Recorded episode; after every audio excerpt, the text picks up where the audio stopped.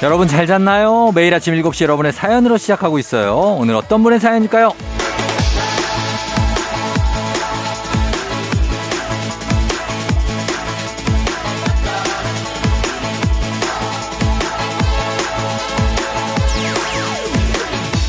육팔오이 님, 쫑디는 매주 주말권을 외쳐주지만 서비스 직종에 근무하는 사람들은 주말이 오는 게 두렵습니다. 그게 바로 저예요. 주말도 빨간 날에도 못 쉬는 우리 서비스직들에게도 파이팅을 외쳐주세요.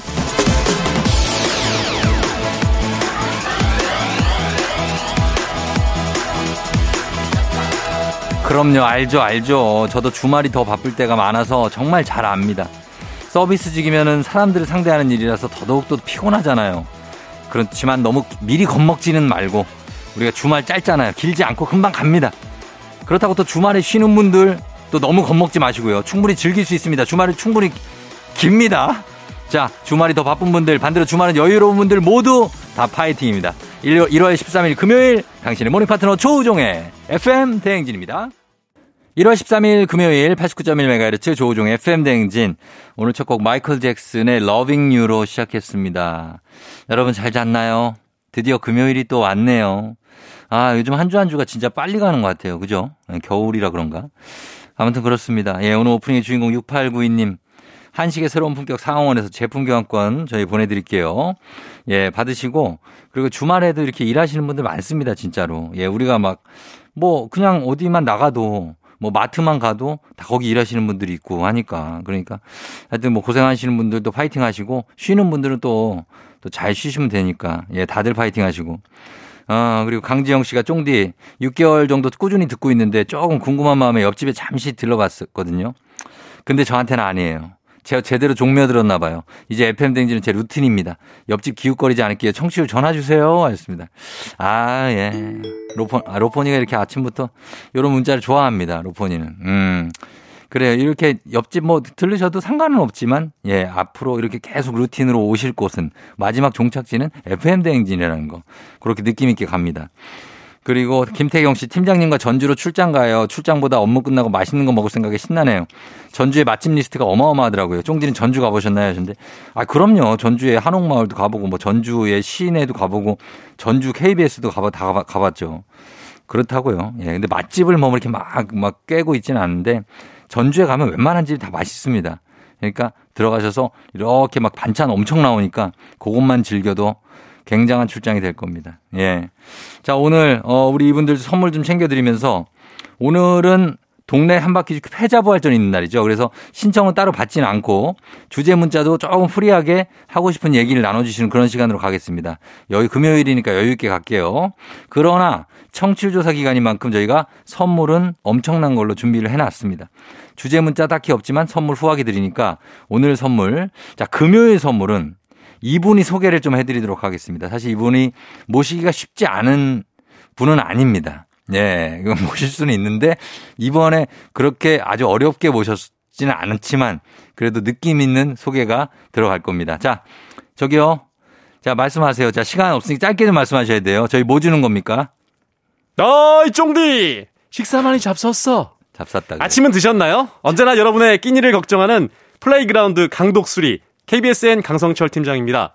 청취율 조사 기간을 맞아 여러분의 끼니, 쫑디가 챙겨드려요. 음. 오늘 사연 소개되신 모든 분들에게 미니밥솥 선물해드립니다. 밥솥? 목요일 플레이그라운드도 만관부, 많은 관심 부탁드리고요. 새해 복 많이 받으시고 긴장했네. 원하는 거 다 이루래. 뭘 이루래. 아, 긴장했어 긴장했어. 예, 이런 거 한다고. 아, 우리 강캐입니다. 예, 강독수리 남. 예, 강캐가 소개해 주셨죠. 아, 아셨죠, 여러분? 미니 밥솥이 나갑니다. 여러분, 이렇게 우리 뭐 이렇게 간식 종류가 아니고 이번엔 밥솥을 드려요. 그러니까 여러분 오늘 사연 보내셔야 됩니다. 단문 오십 원, 장문 백 원에 문자 샵 팔구공, 콩은 무료고요. 사연 많이 보내시고 또 행진이 이장님께 전하고 싶은 소식도 전해주시면 되겠습니다. 팔공팔삼 님, 어제 청취율 조사 전화 왔어요. 월소득까지 물어봐서 당황했지만 즐겨 듣는 라디오 조우종의 에프엠 행진이라고 말했어요. 일 년 좀 넘게 듣고 있는데 쫑디 계속해 주세요 하셨습니다. 아, 이런 분들 정말 굉장한 분들이죠. 예, 여러분들. 자, 혹시라도 공이로 전화 오면 여러분 그냥 잘 좀 받아주시기를 부탁 좀 드리겠습니다. 자, 그러면서 행진이 이장님께 전하고 싶은 소식도 지금 바로 남겨주세요.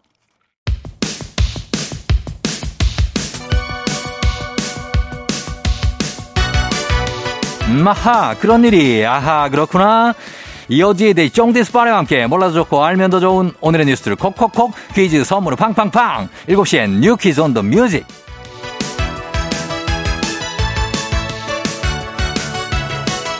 뉴스 퀴즈 음악 한 번에 챙겨보는 일석삼조의 시간 오늘의 뉴 퀴즈 바로 시작합니다.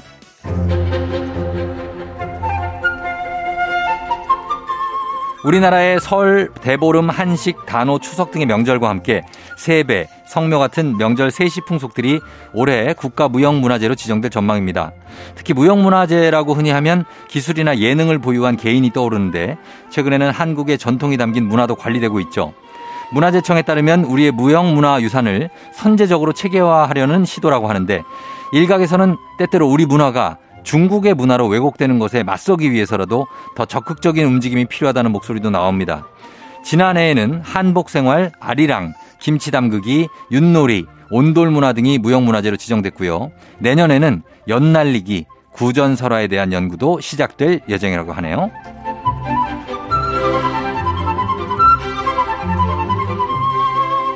미국 정부가 가스레인지 판매를 금지하는 방안을 검토하고 있다고 합니다. 미국 소비자 제품 안전위원회에 따르면 가스레인지 사용이 건강 및 호흡기 문제를 일으킬 수 있다는 건데요.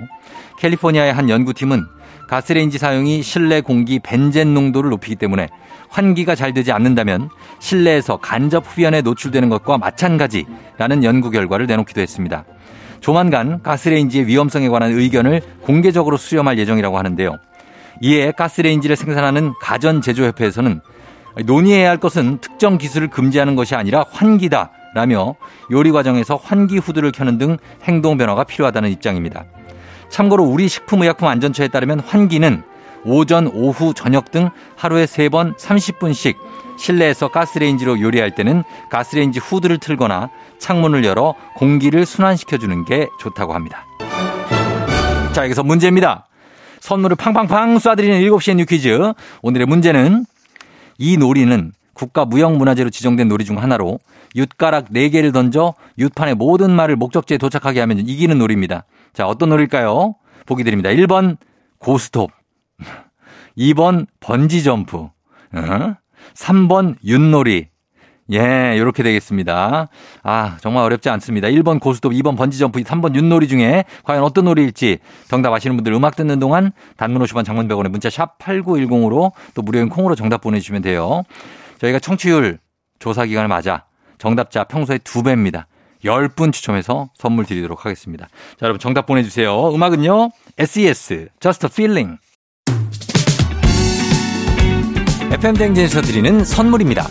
수분 코팅 촉촉헤어 유닉스에서 에어샷 U, 이너뷰티 브랜드 올린아이비에서 아기 피부 어린 콜라겐, 아름다운 식탁 창조 주비푸드에서 자연에서 갈아 만든 생와사비, 판촉물의 모든 것 유닉스 글로벌에서 고급 우산 세트, 한식의 새로운 품격 사홍원에서 간식 세트, 문서 서식 사이트 예스폼에서 문서 서식 이용권, 메디컬 스킨케어 브랜드 디엠에스에서 코르테 화장품 세트, 갈벨 사이다로 속 시원하게 음료, 첼로 사진 예술원에서 가족사진 촬영권, 천연 화장품 봉프레에서 모바일 상품 교환권, 아름다운 비주얼 아비주에서 뷰티 상품권, 에브리바디 엑센코리아에서 블루투스 이어폰, 소 나이산 세차 독일 소낙스에서 에어컨 히터 살균 탈취 제품, 판촉물 전문 그룹 깁코, 깁코에서 케이에프구사 마스크, 주식회사 산과드레에서 한줌 견과 선물 세트, 하남 동네 복국에서 밀키트 복요리 삼 종 세트, 블라인드의 모든 것 월드 블라인드에서 교환권, 여 에스더 박사의 에스더 포뮬러에서 글루타치온 필름,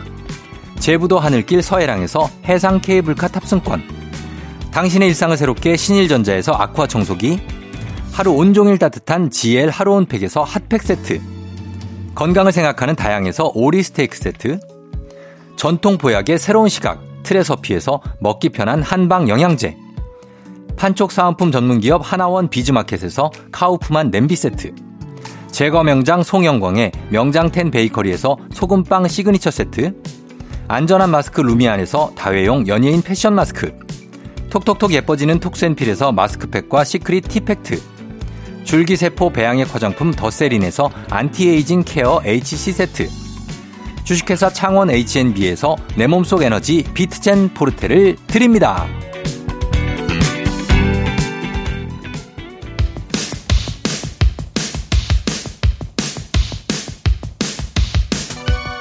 일곱 시엔 뉴 퀴즈 온 더 뮤직. 자, 오늘의 퀴즈 정답 발표하도록 하겠습니다. 국가무형문화재 윷가락 네 개를 이용한 놀이. 정답은 삼 번 윷놀이죠. 자, 윷놀이 이번 설에도 많이 하시고 정답 맞힌 열 분께 케이에프 구십사 마스크 세트 요거 보내드리도록 하겠습니다. 당첨자 명단 저희가 선물 받는 법 에프엠 대행진 홈페이지에 올려놓겠습니다. 확인해 주시면 되고요.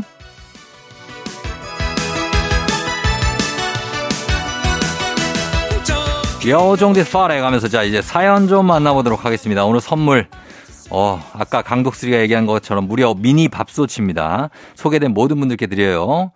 진무송님, 하늘이 무너집니다. 딸이 남자랑 다정히 찍은 네컷 사진, 그 유행하는 그 사진, 그걸 고딩딸 방에서 보고 말았어요. 딸이 그렇게 활짝 웃는 걸 처음 봤어요. 저한테는 보여준 적이 없는 그 미소. 아, 나도 열받는다. 이거 우리 딸도 저리 나중에 이렇게 되겠지. 어, 그걸 찍어가지고 거기서 뭐 부위하고 막 뿌잉뿌잉 하면서 찍고 얼마나 화가 날 텐데. 진무송님 정말 많이 무너질 것 같습니다. 예, 그러나 어떡하겠습니까. 예, 딸도 데이트도 하고 뭐 그런 거겠죠. 아이, 그런 거야. 그래도 그런데 어쨌든 괜찮습니다. 예, 진무송님, 예, 이런 거 잊어버리시고 음, 딸하고 또 얘기도 하시고. 딸은 아빠를 좀 좋아합니다. 그리고 어, 팔공 오구칠이님 친구를 만났는데 스타일이 영해졌길래 물어봤더니 딸을 옷, 딸 옷을 입고 나왔대요. 저도 딸들이 크면 옷을 공유하고 싶은 로망이 있는데 키가 비슷한 날씬한 딸들과 사이즈가 차이 나서 언감생신. 관리 잘해서 몸매 유지하는 친구가 부러웠네요. 아, 딸 옷을 입고 나왔다. 예, 그렇죠. 딸하고 옷을 공유하는 분들이 간혹 있죠. 많이는 없습니다. 김동림 씨, 휴직해도 아침마다 출첵하는 에프엠 대행진 쫑디의 매력에서 빠져나올 수가 없다. 전화로 잘 받, 전화도 잘 받을 수 있는데 청취율조사 전화 꼭 왔으면 좋겠다고. 아, 이제 좀 올 때가 됐는데 동림 씨 전화 오면은 공이 시작하고 한 육으로 들어갈 수 있어. 육 정도로 들어갈 수 있으니까 공이에 그거 받아줘야 돼요. 예, 그래서 꼭 얘기해 주시기 바랍니다. 좀 부탁 좀 드리고. 어, 그리고 킹샤크님, 어제 대형마트에 장 보러 갔는데 카트에 몇 개 담지도 않았는데 십만 원이 훌쩍 넘어. 물가가 비싸도 너무 비싸요. 물가야, 이제 좀 내려오면 안 되겠니? 아니면 월급이라도 오르든지. 아, 진짜로 이거 정말 명목 실질, 실질소득, 명목소득 진짜 이거 우리 줄어갖고 이거 어떡합니까? 이거 월급 올려줘야 됩니다. 물론 대표님들 입장에서는 상당히 좀 어려운 부탁일 수도 있겠지만 월급을 좀 올려주시면 저희가 조금 숨통이 트입니다. 킹샤크님, 밥솥 하나 갑니다, 지금. 예, 가요. 자, 그리고 인절미님, 추워서 발밑에 열풍기를 틀고 있어요. 공기는 차고 다리는 뜨겁고 그러다 다리를 보니 뻘겋네요. 너무 가까이 두고 틀었나 봐요. 뭐든 적당한 거리 유지가 중요한 것 같아요. 인간관계도요. 아, 또 인생을 여기서 열풍기를 통해서 인생을 배우시는 인절미님 굉장합니다. 예, 아무튼 적당한 거리를 우리가 유지하면서 혹시라도 청취율 조사 전화가 오면 꼭 받아주시기 바랍니다. 예, 자, 그렇게 하겠습니다. 자, 이분들 모두 저희가 미니밥솥 선물 드리면서 저희는 광고 듣고 올게요. 조우종의 에프엠 대행진 일부는 프롬바이오, 서빙로봇은 브이디컴퍼니, 얼마에요 이알피, 미래에셋증권, 메디카코리아, 꿈꾸는 요셉, 코지마 안마의자, 삼성증권과 함께합니다. 팔십구 점 일 케이비에스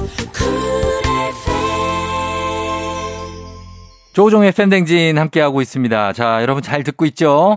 정시원 씨, 딸이 밥, 밥을 깨작깨작 먹길래 엄마는 어릴 때 이런 거 먹지도 못했어. 졸업식이나 해야 짜장면 한번 먹어봤지 라고 그랬더니 딸이, 근데 엄마는 잘 못 먹었는데 왜 이렇게 살이 쪘어? 뭐라고 해줘야 할까요? 음, 그 기초 체력이죠.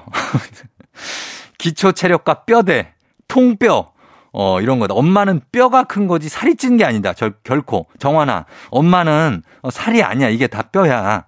라고 얘기해 주시면 되겠습니다. 우리 정시원 씨, 예, 부탁 좀 드리면서 선물 챙겨드리면서 가겠습니다. 어, 새해부터는 티비를 안 보겠다고 결심한 봄나라 오겠니님, 화면을 커다란 커버로 덮어놨어요. 근데 문제는 제가 보고 싶은 프로그램이 나오면 잠깐 천을 살짝 벗겨놓고 보게 되네요. 크크크.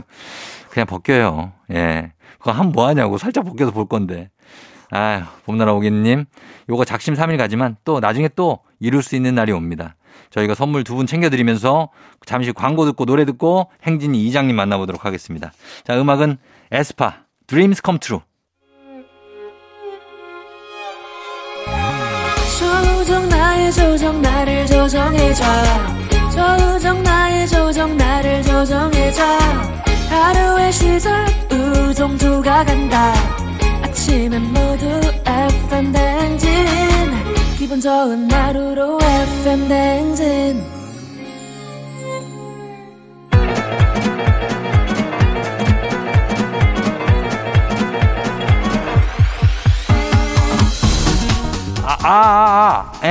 그래요. 뭐요? 마이크 테스트요. 예, 그래요. 저, 들려요? 이 행진이 이장인데요. 지금부터 저 행진이 주민 여러분들께 소식 전해드릴게요. 행진이 단톡요.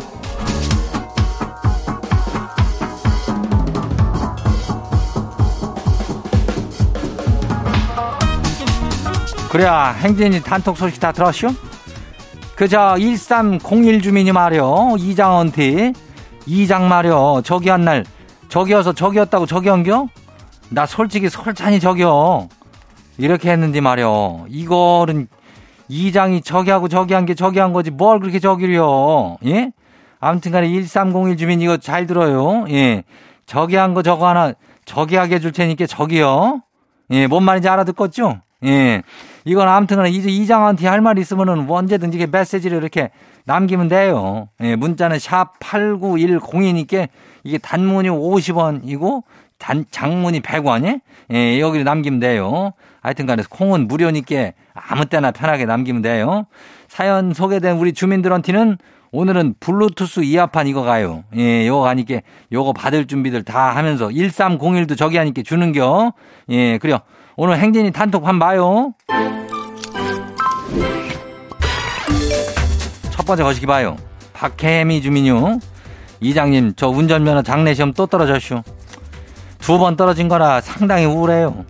토요일에 또 보기로 했는데 잘 볼 수 있을까요? 아이 벌써부터 자신이 없쇼. 지가 과연 면허를 딸 수 있는지 몰라서 이게 뭐라고 이렇게 의기소침해진대요. 인자 막 화도 나요. 그래요, 인전 저 면허 시험이래 배열은 진짜로 특별한 그렇겠지만은 생각보다 또 어려울 수가 있는겨. 예, 우울해할 필요가 없쇼. 이거는 근데 우울한 느낌이 또 들 수도 있쇼. 이렇게 많이 떨어지고 그러면은 근데 뭐.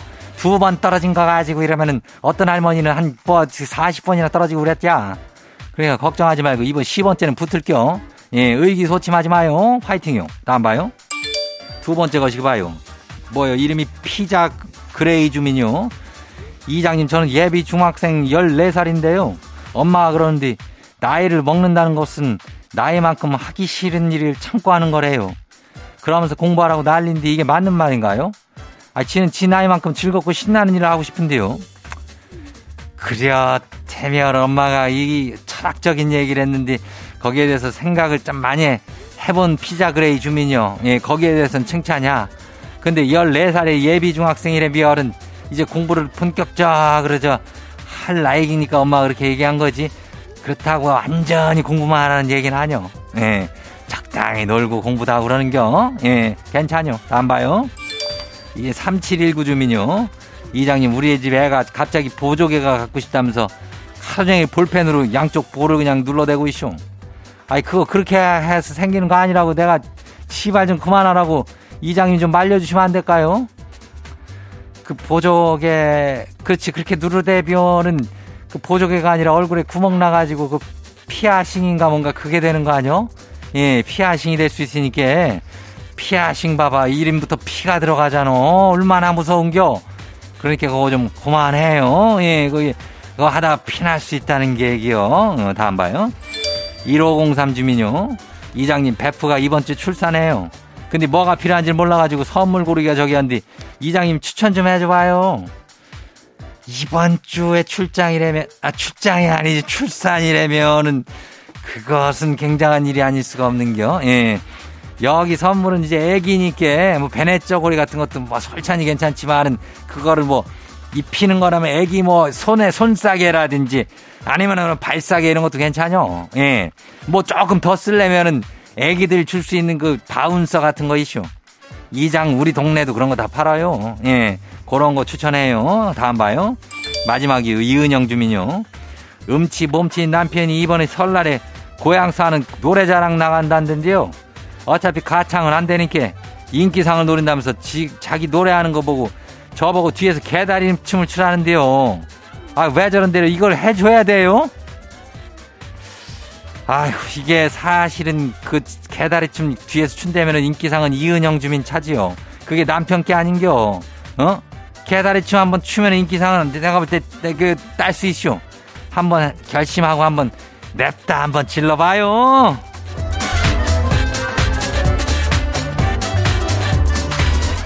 그래 좋은 추억이 될 겸 예, 노래자랑 나가면은 오늘 소개된 행진이 가족들한테는 블루투스 이어팟 이거 챙겨드려요. 그리고 행진이 한 단통 매일 열려요. 매일 열리니까 행진이 가족들한테 알려주시면 정보나 소식이 있으면은 행진이 요거 말머리 달아서 보내주면 돼요. 단문이 오십 원이 장문이 백 원이 문자가 샤프하고 팔구일공이니까 콩은 무료죠. 그리고 우리 노래 듣고 올게요. 잘 있었냐 너의 인사 K-Will 네가 필요해.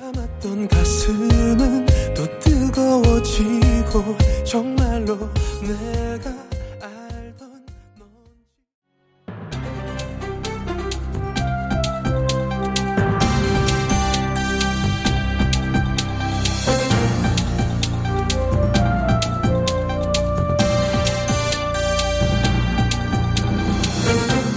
안윤상의 빅마우스 저는 손석회입니다.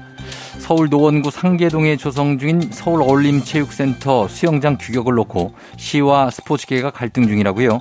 자, 자세한 소식 어떤 분이 전해주시죠? 아, 물 얘기가 나왔으니까는 제가 나와봅니다. 예. 참바다 유혜진입니다. 아, 제가 좀 전해드릴게요. 자, 어울림체육센터라면은 장애인과 비장애인이 동시에 스포츠를 즐길 수 있는 무장애 공간 아닙니까? 어, 잘하시네. 맞아요. 그거예요. 근데 여기가 지상 일 층 수영장에는 휠체어를 탄 채로 예. 물에 들어갈 수 있게 경사로를 만들 예정이래요. 예. 어, 장애인 재활 치료 전용 풀, 유아 전용 풀도 따로 만들고. 정말 상당히 기대가 되는 시설입니다. 근데 어떤 부분이 논란되는 거지요? 어, 일단 스포츠계 사람들 이야기는 수영장 평균 수심이 일 점 팔 미터는 돼야 장애인, 비장애인 할 것 없이 선수 훈련이 가능하다는 건데 아 여기는 일 점 이 미터라서 물이 너무 얇다 이거죠. 음, 그게 깊이가 문제인 거군요. 그것만 그런 게 아니고 자동 수심 조절 시스템이라는 게 있거든요. 예. 수영장 바닥에다가 저 불협판을 까는 거예요. 그걸 아래 위로 움직이면 깊이가 조절이 되잖아. 그렇죠. 그러면 이 수영장을 얼마나 다양하고 알차게 쓸 수 있겠어요. 새로 짓는 거니까 이왕이면 이런 것도 좀 만들자 이런 거죠. 자, 그 이왕이면 뭐 다 마련을 해주면 좋긴 한데요. 비용이 좀 문제가 될 것 같죠. 맞아, 맞아. 그 서울시에서는 이거 저 비용 추가가 상당하다. 설계도 다시 해야 되고 설치도 다시 해야 되지 않냐. 안 돼, 안 돼, 안 돼. 이렇게 나오고 있는 건데. 아주 민감한 문제군요. 아, 그리고 이게 또 레인 길이가 저 짧아요. 예. 대회를 치를 수는 없다는. 예. 오십 미터 정도는 돼야 되는데 여기는 이제 그 저 오십 미터에 반토막 저 이십오 미터거든. 어, 턱도 없다는 거지. 그렇죠. 국제 규격은 오십 미터지요. 그렇죠. 예. 그러면은 많은 종목들이 그렇지만 수영도 은근히 시설들이 좀 많이 부족한 것 같습니다. 이천십구 년에 서울시에서 전국체육대회를 할 때 수영장이 마땅치 않아서 수영 종목만 경북 김천에서 치렀다고 들었습니다만. 그러니까요. 예. 자, 그래서 쉽게 말하자면은 스포츠계에서는 이거 어차피 큰 돈 쓰는 거 조금 더 신경 써서 오래 많이 다양하게 쓸 수 있게 만들자 이거고 예. 시는 이제 저, 아이고 돈이 많이 들고 공사기간도 지연되고 그거 다 들어줄 수는 없다. 그래가지고 말이 나오고 있다 이 말입니다. 자, 두 입장 다 이해는 됩니다만 적절한 합의점이 나오면 좋겠고요. 사업비가 지금 칠백억이 넘는다고 하는데 잘 지어져서 여러모로 쓰이면 좋지 않을까요? 아, 내 말이. 예, 원만한 협의와 해결을 바라지요. 소식 감사드리지요.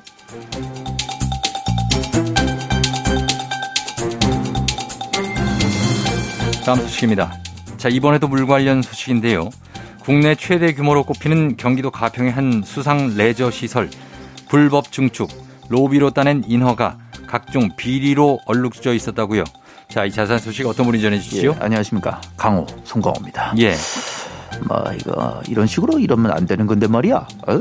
가평에 가면 말이야. 그 큰 빠지, 어?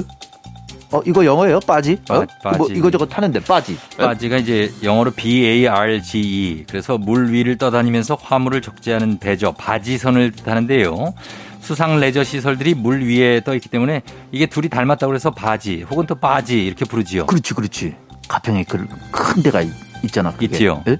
거기가 아마 그 축구장보다 넓다던데 말이야. 맞습니다. 이 검찰이 수사를 해보니까 영업 과정에 각종 비리가 있더라 이 말입니다. 자, 보지요. 어떤 물법들을 시행한 거지요? 아, 이천십팔 년에 시설을 네 배로 확 확장을 했는데 어, 이 정도면 지자체 허가를 받아야 되는 거야. 예. 근데 안 받고 막 했네. 에? 그냥 막, 막 확장을 해버려. 에?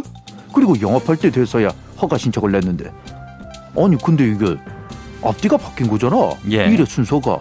그래서 지자체에서 허가를 안 해줬다 이 말입니다. 당연히 안 해주겠지요. 이미 확장을 하고 그리고 허가는 안 떨어진 거군요. 그러니까 이제 또 이걸 로비, 에?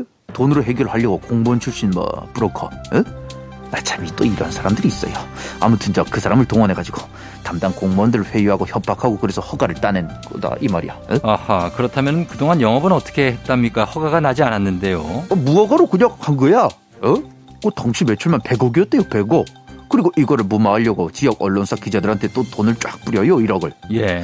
뭐, 뭐, 뭐, 백억 벌었는데 백분의 일 쓰는 건 뭐, 뭐, 그렇게 뭐, 생각할 수 있지 뭐. 예, 그러니까 참나. 지금까지 아주 돈을 많이 벌어대면서 무허가 불법 건축 영업을 해온 셈이네요. 그렇지, 그렇지.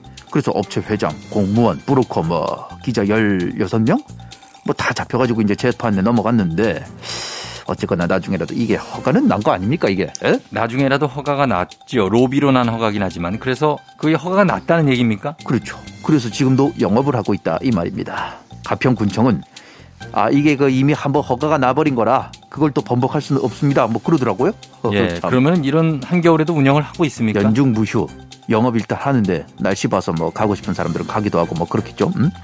라면 잡수러 가나? 에? 아무튼 물가에서 먹는 라면 또 그게 또 맛있으니까 겨울에는 예. 또 찬바람 불면 더 맛있어요. 맛있긴 하지요.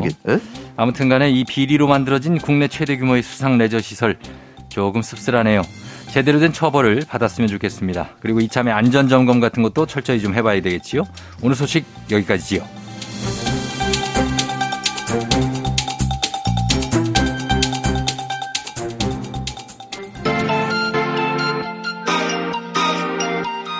스테이시 에이셉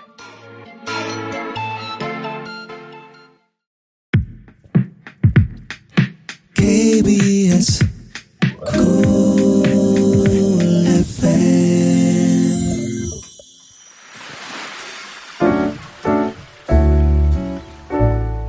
마음의, 마음의 소리. 소리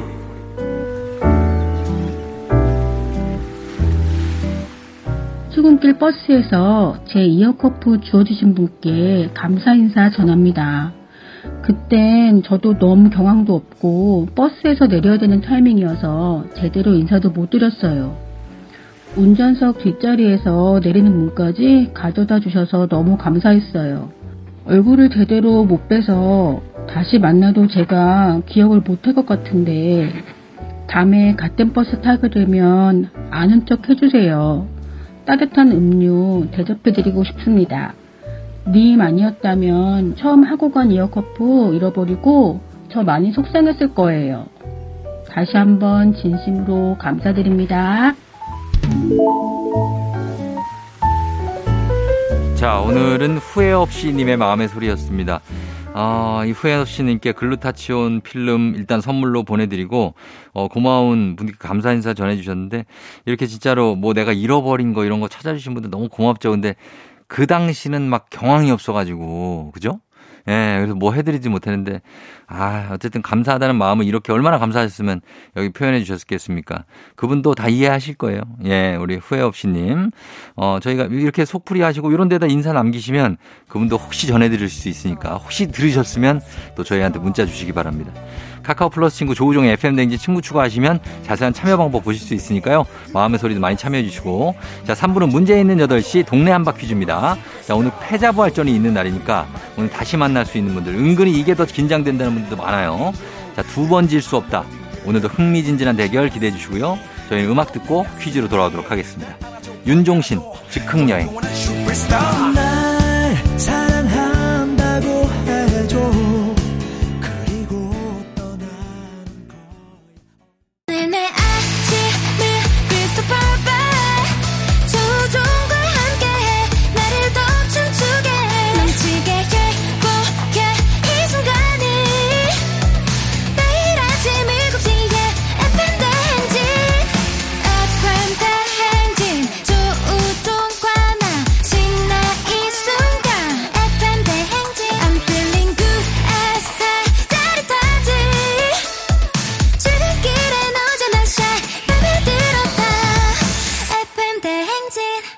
조우종의 에프엠 대행진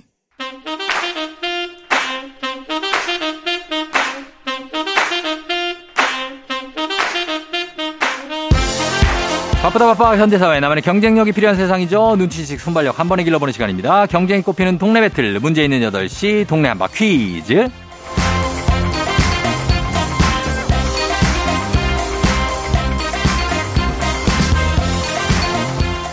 시드니로 가는 가장 쉬운 선택 티에이항공과 함께하는 문제 있는 여덟 시 청취자 퀴즈 배틀 동네 한바 퀴즈. 자, 동네 이름을 걸고 도전한 참가자들과 같은 동네에 계시는 분들 문, 응원 문자 보내주세요. 추첨을 통해 선물 드립니다. 단문 오십 원, 장문 백 원의 정보 이용료들은 샵 팔구일공으로 참여해 주시면 되겠습니다. 자, 문제는 하나, 대표는 둘이고요. 구호를 먼저 외치는 분이 답을 외칠 수 있고 먼저 틀리면 인사 없이 햄버거 세트와 함께 안녕. 마치면 동네 친구 열 분께 선물 드리고 본인은 십오만 원 상당의 기능성 베개 가져가실 수 있습니다. 자, 먼저 만날 오늘의 패자부활전의 주인공. 자, 처음 만날 분은 어, 전남 나주 대표 형주님인데 십일월 이십구일에 연결되셨던 결혼기념일에 출장 가는 게 미안해서 아내를 위해 퀴즈 도전했다가 민정아 사랑해 라는 말만 남기고 탈락하셨던 분입니다. 다시 만나봅니다. 여보세요? 아, 여보세요. 안녕하세요. 예, 형주님. 네네, 안녕하세요. 반갑습니다. 예, 반갑습니다. 전남 나주의 대표시고, 민정님 사랑한다고 얘기하시잖아요. 네, 맞아요. 아, 그날 뭐라고 하시던가, 민정씨가? 아, 뭐, 이, 뭐, 네. 결혼기념일 못 챙겨준 건 잘못한 거지만, 어. 그래도 그 정도면 됐다. 아, 진짜? 뭐 그 정도 반응이었습니다. 아, 퀴즈에서 탈락한 건요? 그거는, 좀 너무 아쉬워하더라고요. 아, 좀 아쉬웠다. 네. 아, 그래요. 이번 예. 기회에 너무 한 번 더 기회를 갖게 돼서 예. 너무 잘 됐다고 생각합니다. 자, 오늘은 어떻게 이길 자신 있습니까? 아, 예, 오늘은 예.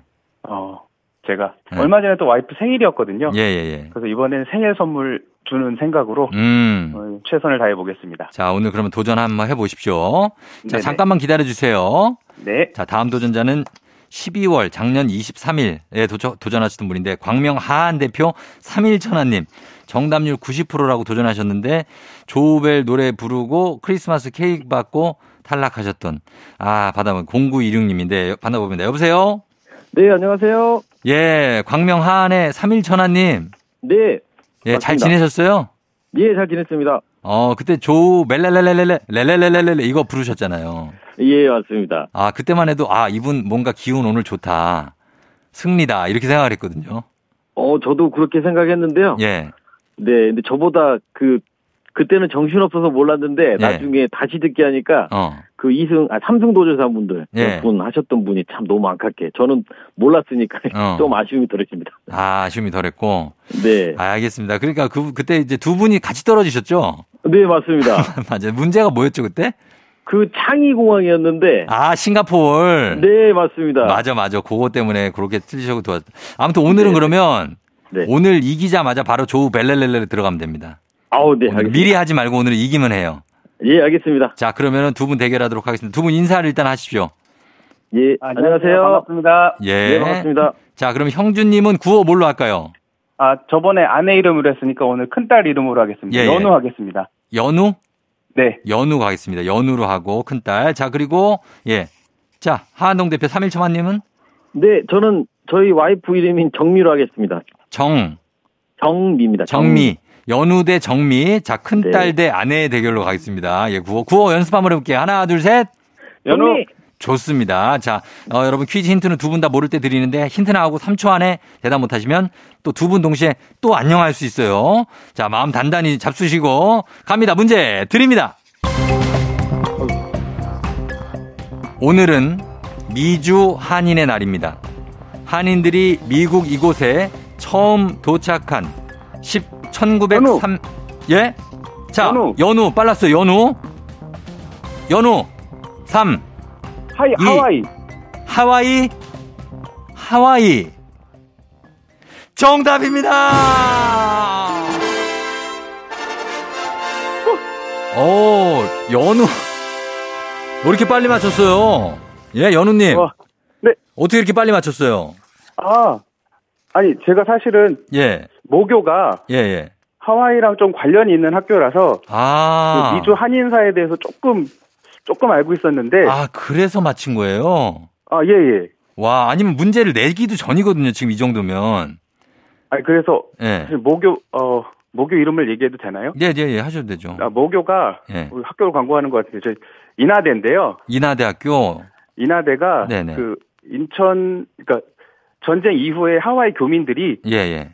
어, 국가 재건을 위해 힘써서 힘써달라고 이제 기부를 해준 돈으로 어, 예. 인천에 만든 학교라서 인하거든요. 아, 인천하고 하와이예요? 예, 예. 아, 진짜. 아, 예. 그래서 그 히스토리를 알고 있어서 예. 어 어, 대단하시다. 운이 좋았던 것 같습니다. 그러니까 여기 수도는 주도는 호놀룰루, 훌라춤으로 유명한 태평양의 낙원, 미국의 오십 번째 주, 뭐 이런 게 나와야 하와이인데 그 전에 아, 네.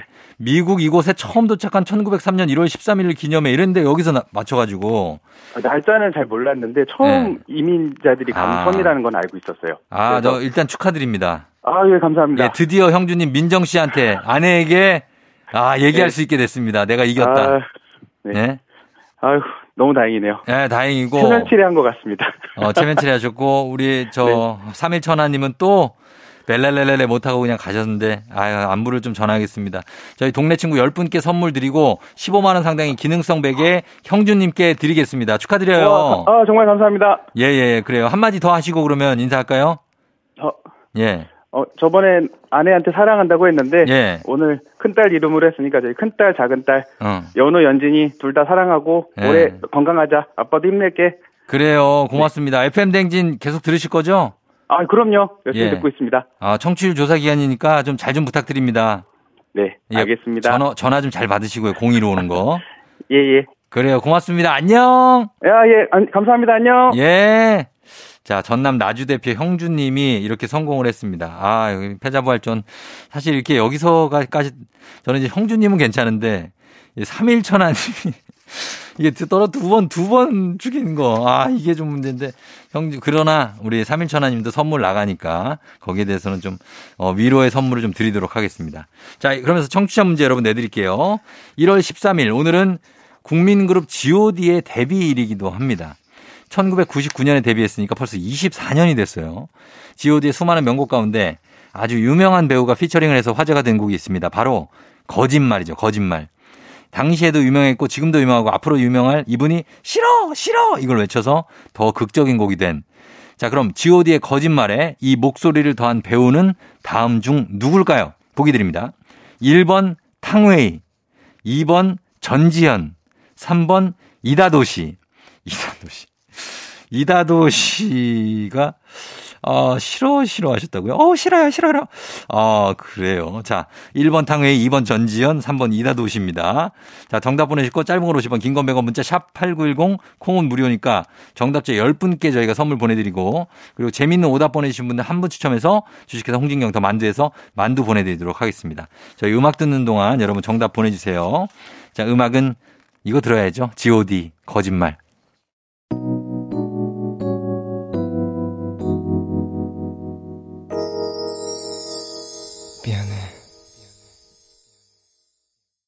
지오디의 거짓말 듣고 왔습니다. 자, 이제 청취자 퀴즈 정답 발표할 시간입니다. 정답은 바로 두구두구두구두구두구 전지현이죠. 예, 전지현 씨가 싫어 싫어 이걸 외쳤습니다. 자, 오늘 정답 맞힌 분들 열 분께 저희가 선물 보내드릴게요. 그리고 베스트 오답도 한 분 추첨해서 만두 드립니다. 조우종의 에프엠 대행진 홈페이지 선곡표에서 명단 확인해 주시면 되겠습니다. 저희는 간추린 모닝뉴스 바로 시작합니다.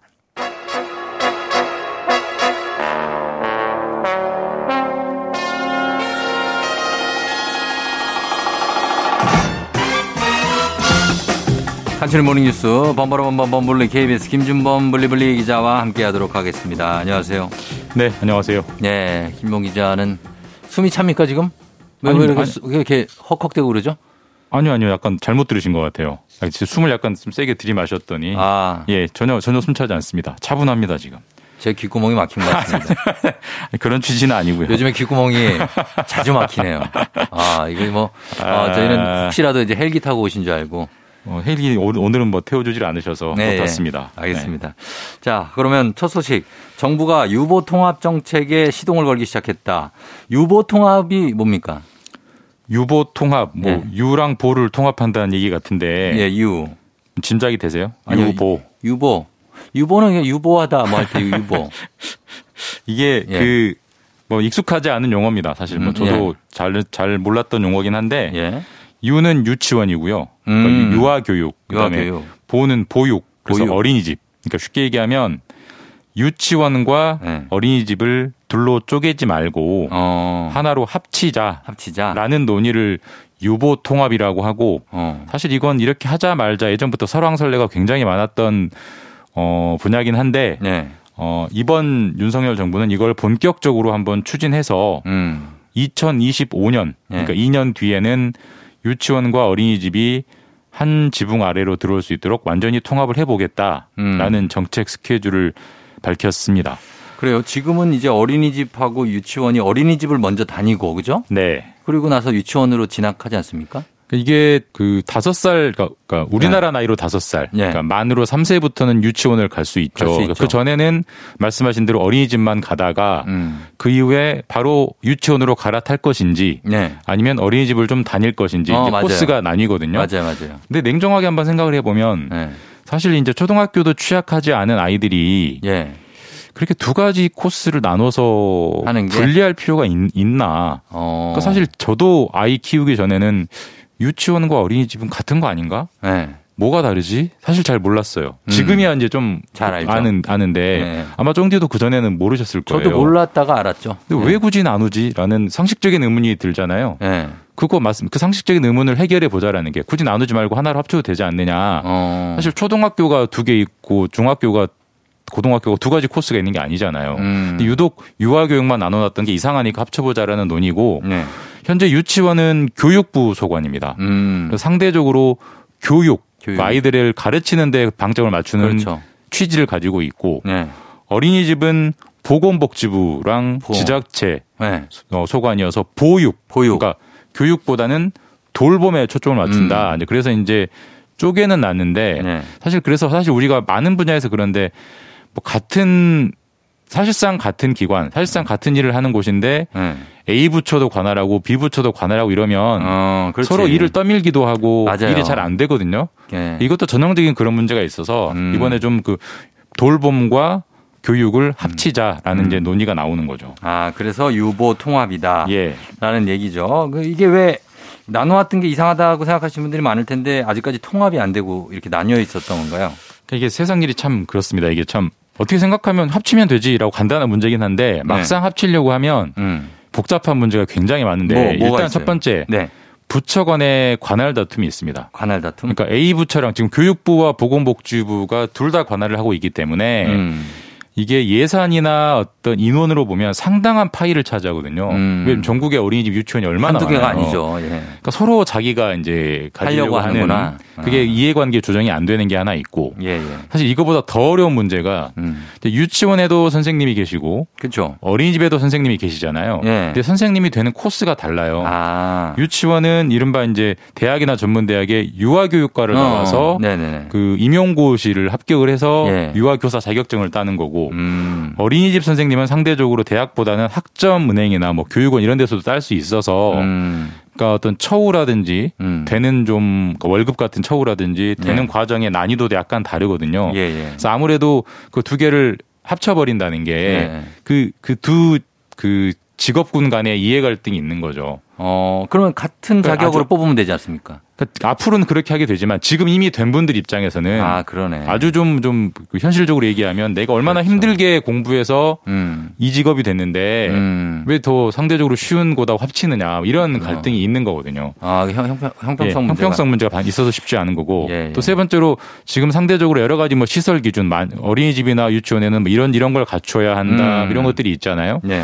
유치원이 더 깐깐하게 돼 있습니다. 아. 여기는 상대 어린이집은 상대적으로 좀 덜 깐깐하게 돼 있고 그걸 또 합친다는 게 음. 현실적으로 지금의 어린이집을 다 뜯어 고쳐야 하는 문제가 있기 때문에 음. 그런 점들이 난점들이 있어서 쉽진 않아서 지금까지 계속 논의만 되고 진척이 안 됐던 건데 예. 어쨌든 지금 정부는 합쳐보겠다고 하는 거니까 어. 앞으로 뭐 큰 변화가 그, 사, 그, 그 안에 큰 갈등이 나올 수도 있는 그런 사안이죠. 그렇죠. 앞으로 한 이 년 정도 이 준비를 뭐 해보겠네요. 그렇죠? 예, 맞습니다. 자, 그리고 다음 뉴스는 일본 관련 소식인데 일본 정부가 수도권을 떠나서 지방으로 이사를 가는 국민들한테 현금을 준다고요. 예. 음. 그러니까 우리로 치면은 예. 서울에 살다가 어. 뭐 광주로 이사를 가면 그러면 돈을 주는 거죠. 아이가 두 명 있으면 이천만 원. 이천만 아이가 원. 세 명 있으면 삼천만 원을 현금으로 주겠다. 아. 그러니까 일본 정부가 아이 일 인당 백만 엔, 네. 우리로 치면 천만 원 정도를 주겠다는 건데요. 음. 일본 정부는 이런 걸 왜 하느냐. 일본도 지방 소멸이 심각하기 아, 때문에 일본 심각하죠. 이대로 가면은 일본은 지방의, 지방의 도시가 사실상 다 사라지고 그렇죠.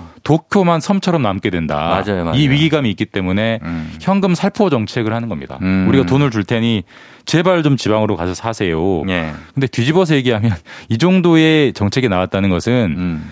하다 하다 하다 하다 안 되니까 이렇게 한다는 그렇죠. 거거든요. 그러니까 네. 별의별 정책을 다 써봤지만 음. 일본 국민들도 다 도쿄에서만 살려고 하지 네. 지방으로 가려고 하지 않는다. 근데 이거는 정확하게 우리의 미래가 될 겁니다. 그래서 맞아요. 어떤 네. 지방 소멸이라든지 고령화 문제는 음. 일본이 우리보다 항상 한 십 년 정도 앞서가는 교과서거든요. 그러니까 우리도 한 십 년 뒤에는 이 정도 하다 하다 이 정도까지 정책을 내놔도 음. 잘 안 먹히는 시대가 올 거라는 거를 지금 보여주고 있는 거죠. 음, 그렇습니다. 우리도 일본은 이제 지방에 빈집이 워낙 많아서 돈을 주면서 이렇게 가서 살라고 하지 않습니까? 네. 그리고 알아서 고쳐줍니다. 그 예. 안 좋은 집들도 제가 봤는데 어, 한 우리나라도 지금 서울 경기에 거의 대부분의 국민들이 몰려 살고 지방에는 지금 인원이 계속 줄어서 이제 뭐 지역 행정기관이 다 통폐합하고 맞습니다. 뭐 이러고 있으니까 비슷한 고민이 지금 시작된 거라고 봐야겠죠. 그러니까 이제 다른 나라가 똑같은 문제를 십 년 전에 미리 겪는 걸 봤으면 예. 우리에게는, 우리에게는 그래도 아직은 한 십 년 정도의 시간이 있기 때문에 어떻게든 음. 해결을 해야 된다라는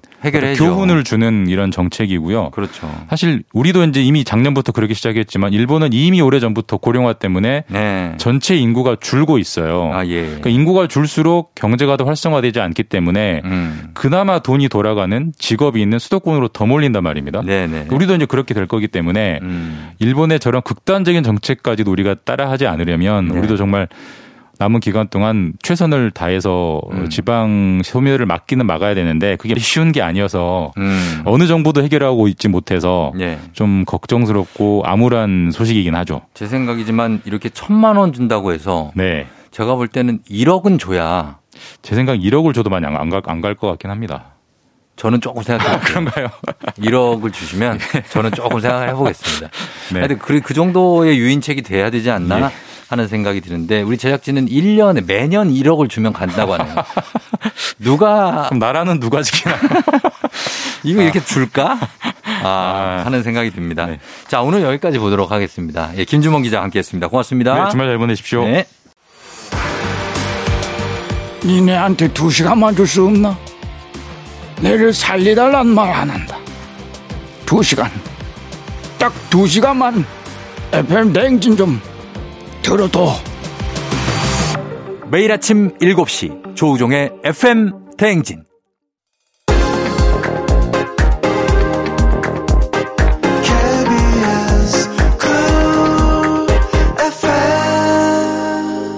조우종 에프엠 대행진 함께하고 있습니다. 홍수빈이님, 어제 말입니다. 괜히 옛 감성에 빠져서 불 끄고 촛불 켜고 노래를 틀고 조용히 감상을 하고 있는데 남편이 벌떡 일어나더니 나 여기 등 좀 걸거죠. 아휴, 정말 혼자 살던 때가 그립다요. 예, 그렇죠. 감성 한번 좀 빠지면 또 굉장히 느낌 있게 가야 되는데 옆에서 등을 긁어달라니요. 예, 좀 부탁 좀 드립니다. 일팔사칠님, 진돗개를 분양받아 함께한 지 두 달이 됐어요. 근데 와이프가 강아지가 외로워한다면서 자기가 아들이랑 잘 테니까 강아지랑 같이 자라고 그래서 두 달째 강아지랑 둘이 자고 있어요. 저희 강아지가 저를 동료로 생각하는지 늘 제 옆에서 잠이 듭니다. 언제쯤 사람 방에 합류할 수 있을까요? 아니, 근데 강아지랑 이렇게 정이 들지 않았어요? 두 달째 잤으면? 아, 그래도 사람이 그리우신가? 예, 어쨌든 잘 키우고 계시는 것 같습니다. 예, 소중하게. 사이사일님, 이웃집 라디오를 듣는 아빠 차에 주파수를 살짝 바꿔뒀어요. 그랬더니 어느 날부터 절 보고 똥막대기라고 부르는 거예요. 안윤상 씨 성대모사가 너무 재밌었는지 따라해보고 싶으셨대요. 아빠가 에프엠 식구가 됐지만 저는 똥막대기가 됐습니다. 흐흐, 아쉽습니다. 아, 그래요. 예, 요거 애칭이죠. 똥막대기. 예, 괜찮습니다. 요거는 가져가시고, 그리고 라디오 주파수도 바꿔주신 거 너무 감사한 사이사일님, 그리고 일팔사칠님, 홍수빈님, 저희가 모두 미니밥솥 선물로 드릴게요. 저희는 잠시 후에 사 부에서 다시 찾아올게요.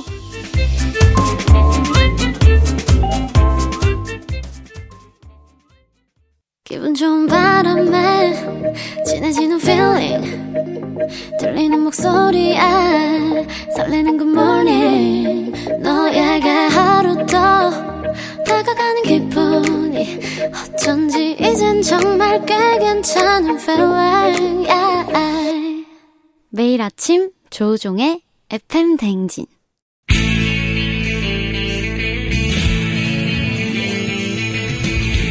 살아가면서 사자 들어가는 가족은 꼭 필요하다고 하죠. 의사, 판사, 변호사, 다른 건 없어도 우리에게 의사는 있습니다. 에프엠 대행진의 의사가족 닥터 패밀리.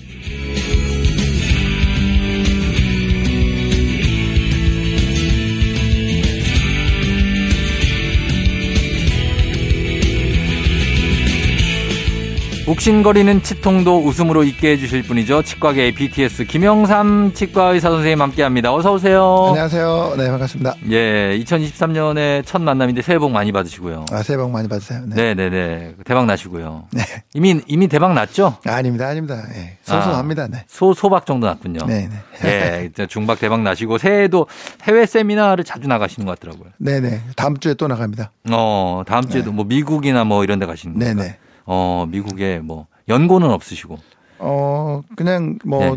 조그만하게 아파트 렌트 하나 해서 어. 네, 지내고 있습니다. 아, 미국에 아파트 렌탈해서 예, 예. 그 호텔에서 어. 지내는 게 너무 불편해가지고 예, 예. 네네. 두 분이 지내시는 거예요? 아닙니다. 저 혼자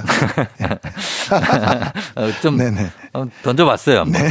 혹시 걸려드나 해가지고 네네네. 아, 그건 아니시고 해외에서 또 김치가 있어야 돼서 김치 네, 냉장고가 있어야 되니까 아, 네. 그 해외 아파트에 김치와 함께 네네. 거주하고 계시고 네네. 어 그리고 또 다른 분은 없으시다는 걸로 아 네네네 예 알겠습니다. 외롭지 않으신가요 요즘에? 네, 많이 외롭습니다. 아 야. 어떻게 외로움을 해소할 수 있는 방법, 선생님만의 바, 방법 뭐 있습니까? 아, 유튜브 즐겨 보고 있습니다.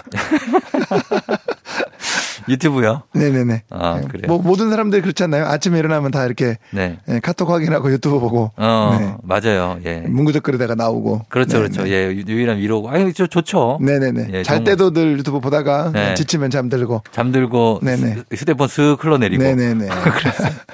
알겠습니다. 다 똑같습니다. 예. 네네. 자, 매주 다, 다양한 분야 선생님들 모시는 닥터 패밀리. 오늘은 치과의사 김영삼 선생님과 함께 전문 분야죠. 사랑니에 대해서 알아볼 텐데. 네.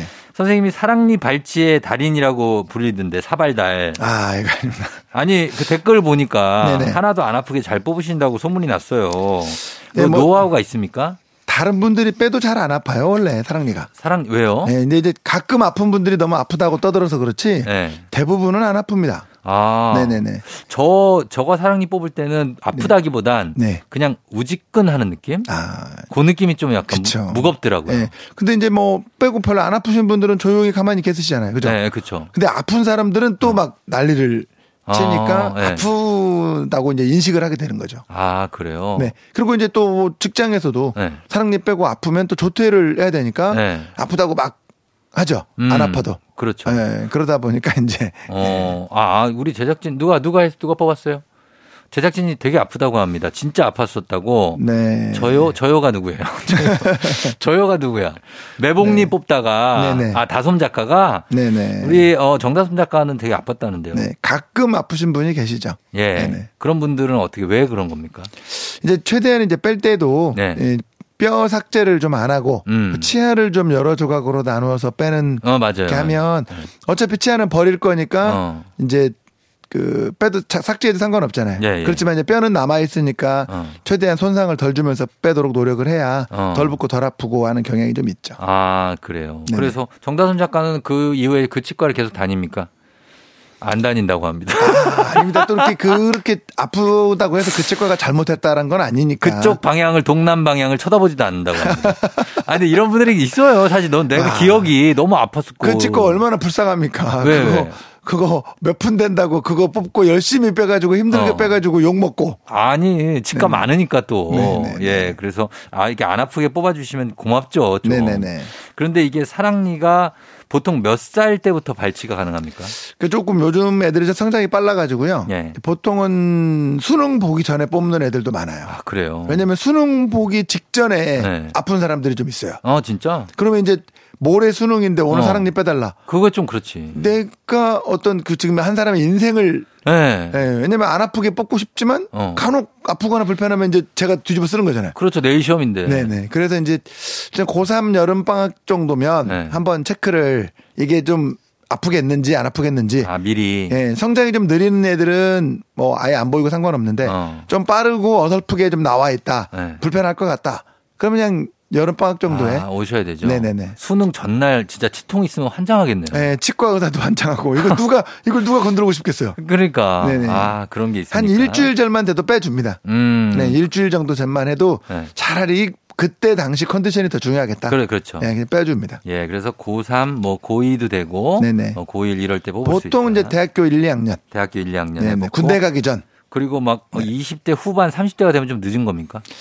뭐 사람에 따라 다르지만 대체적으로 조금 늦죠. 아, 늦어요. 네, 뽑아야 될 거라면 그 전에 뽑는 게 좋죠. 그럼 사십, 오십 대인데 아직 안 뽑았다. 어떻게 합니까? 이제 그때는 이제 문제가 없으, 그러니까 어쨌든 이십 년 동안 문제가 없었던 거잖아요. 예, 예. 이제 그러면은 이제 그때 치과의사가 판단을 하겠죠. 음. 아, 그래도 아무래도 이제 나이가 드시면, 네. 그러니까 젊었을 때 빼면 회복도 빠르잖아요. 그렇죠. 그러니까 회복이라는 게 그 사랑니 뺀 자리가 정상적인 조직으로 돌아오는 걸 말하는 건데, 네네. 아무래도 이제 뭐 고혈압, 당뇨, 아. 그다음 이제 골다공증 여자분들 그렇지, 그렇지. 그런 거가 생기고 나면 네. 좀 문제가 좀 되니까 아. 한 살이라도 젊을 때. 네. 네. 빼는 게 좋죠. 뽑아라. 네네.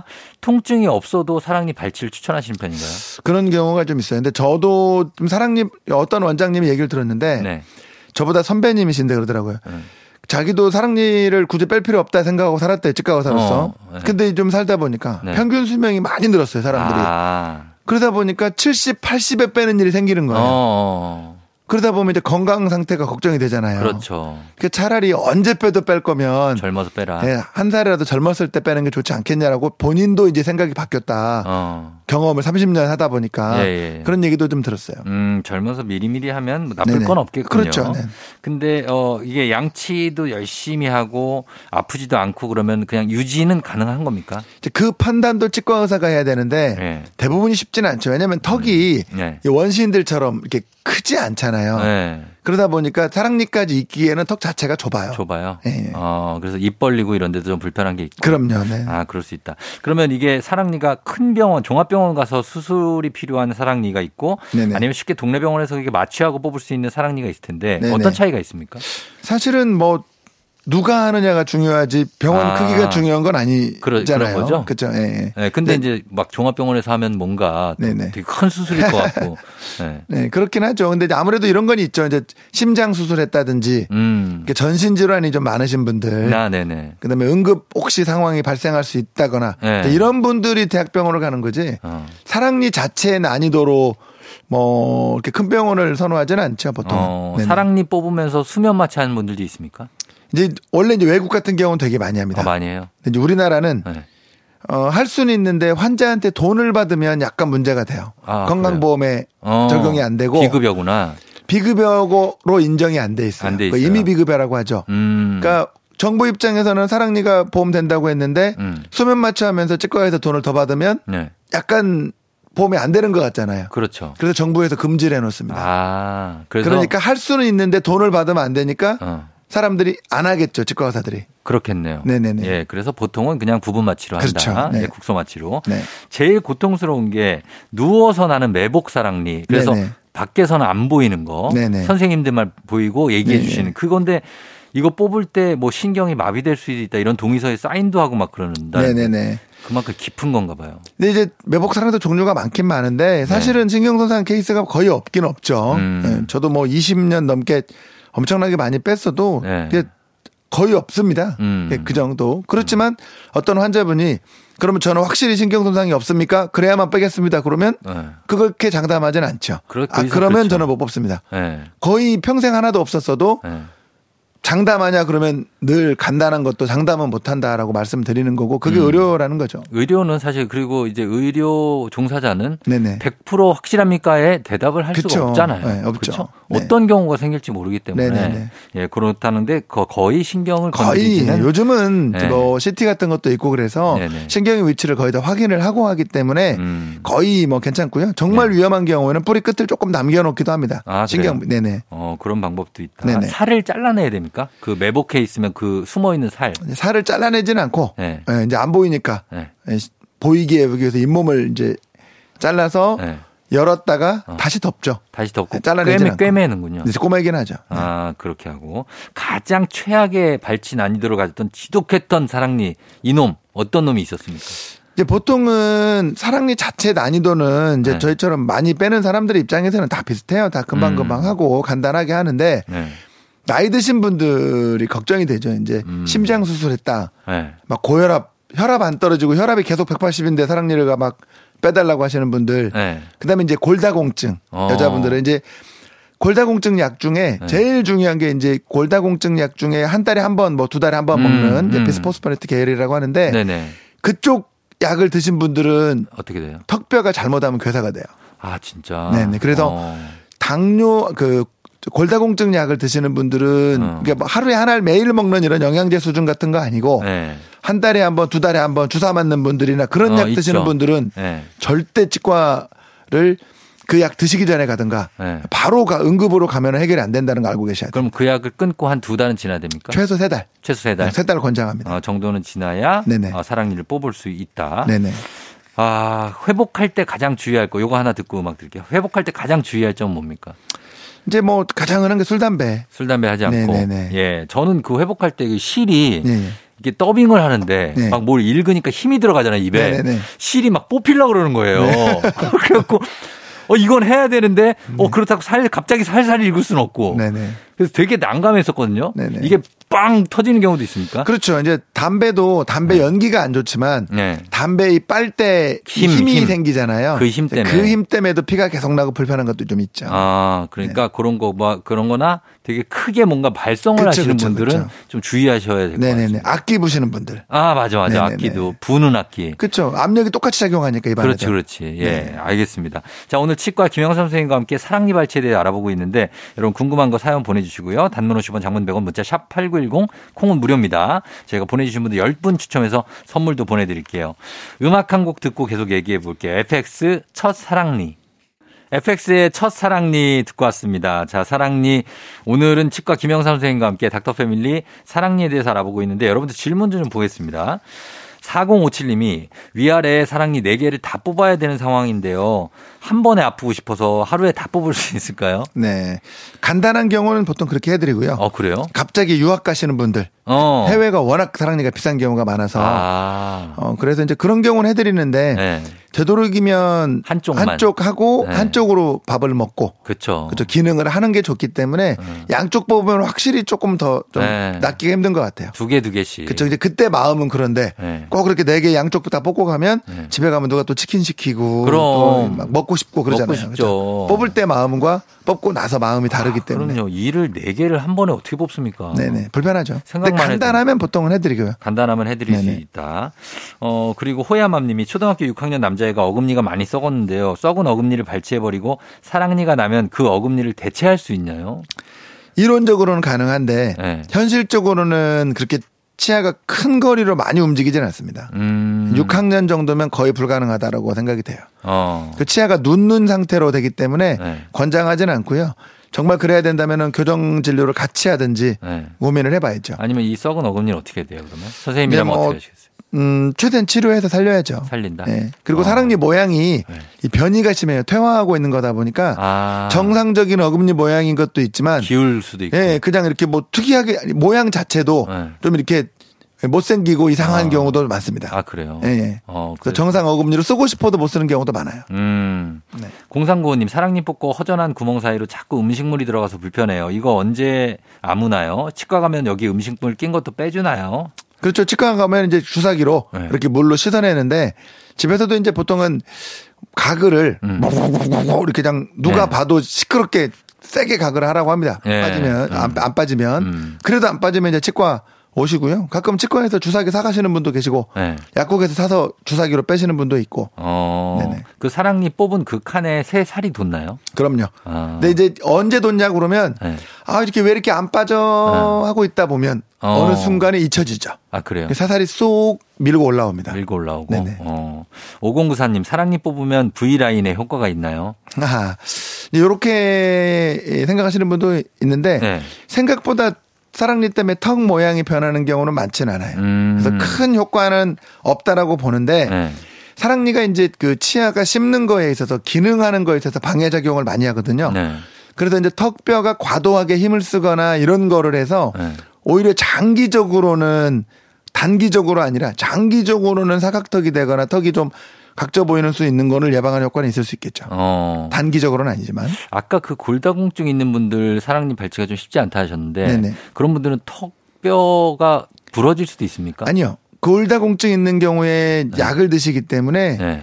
그 빼는 건 쉬워요. 네. 근데 이제 회복이 안 됩니다. 아, 회복이 안 돼요? 회복이 안 돼요. 어. 골다공증 약의 기전이 그러니까 우리 뼈가 늘 새로 만들어지고 새로 이제 네, 하잖아요. 없어지고 생기고 계속 하죠. 예, 예. 그런데 이제 뼈를 이렇게 부시는 거를 네. 기능을 좀 약화시킨다 이렇게 생각하시면 돼요. 어. 그러면은 만들긴 만드는데 부시는 걸 덜 하니까 뼈가 유지가 되겠죠. 네.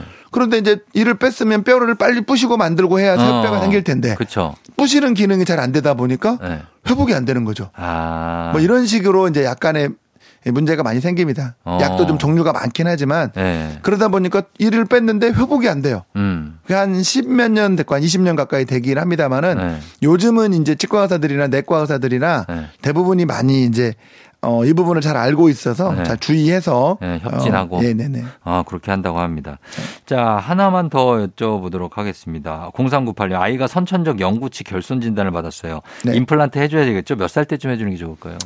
예전보다는 좀 낮아지긴 했는데 네. 그 성장 패턴을 확인을 해서 음. 성장이 다 완료되었다라고 생각하는 음. 시, 시점에 이제 해야 될 것 같고요. 네. 보통은 이제 고등학교 고학년 네. 정도면 음. 음, 거의 된다고 보시면 될 것 같습니다. 선생님, 아이들이 아주 어린 아이들도 치아 관리를 해야 되는 거죠? 아니, 그럼요. 당연히. 걔들 근데 치과 무서워하잖아요. 그 어린 아이들이 과자도 많이 먹잖아요. 네. 성인 남자가 과자 먹으면 얼마나 먹습니까? 걔들 무서워서 도망가려고 음. 그러는데. 그렇죠. 그러니까 그... 이제 그게 부모가 해야 될 일이고 정기적으로 네. 그러니까 꼭 아파야만 치과 가는 게 아니라 네.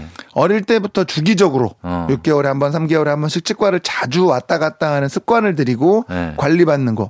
그래야 한번 치과 갔을 때도 안 아프고도 그냥 와야 다음에 가자고 할 때도 가지. 어. 갈 때마다 아프고 뭐 하면 네. 나중에는 안 가려고 하잖아요. 그러니까 아플 때 가지 말라는 거죠. 그렇죠. 평소에 다니는 습관. 평소 그래도 반갑게 맞아줘요? 아, 그럼요. 아, 진짜? 네, 그럼요. 딱 가는, 저 별로 또, 아픈 데는 없는데 그냥 아니, 왔어요. 뭐, 그럼요. 요즘 그래도 뭐, 아, 청소년들도 레진도 보험되고 해서 어. 치과에서도 예, 잘 합니다. 아, 그래요? 네. 어, 얼굴 보러 그냥 왔는데요. 아, 그럼요. 어. 미래 잠재 고객인데. 어, 진짜? 네, 잘해야죠. 어, 네. 알겠습니다. 아, 요, 요 말씀이 요점인 것 같습니다. 그러니까 평소에 그쵸. 아프지 않을 때 와라, 치과는. 네. 누구나, 성인분들도. 네. 누구나. 네. 아이들, 성인들 다 아프지 않, 아파서 오면 그건 실례다. 그렇죠. 이미 늦었죠. 아, 이미 늦었다. 네. 그러니까 아프기 전에 와라. 알겠습니다. 자, 오늘 김영삼 선생님과 함께했고 오늘 선물 받으실 분들 조우종의 에프엠 대행진 홈페이지 선곡표에 명단 올려놓겠습니다. 김영삼 선생님 오늘 감사합니다. 네, 감사합니다. 네, 태연 Can't Control Myself. 집 밥. 기다려지지 않는 퇴근길. 금요일 조우종의 에프엠 대행진 이제 끝곡 들려드릴 시간이 됐네요. 오늘 끝곡은 김범수의 집밥 전해드리면서 저도 인사드리도록 하겠습니다. 여러분 금요일이니까 편안한 마음으로 오늘 하루 잘 보내시고요. 오늘도 골든벨 울리는 하루 되시길 바랄게요. 바다 위에 떨어진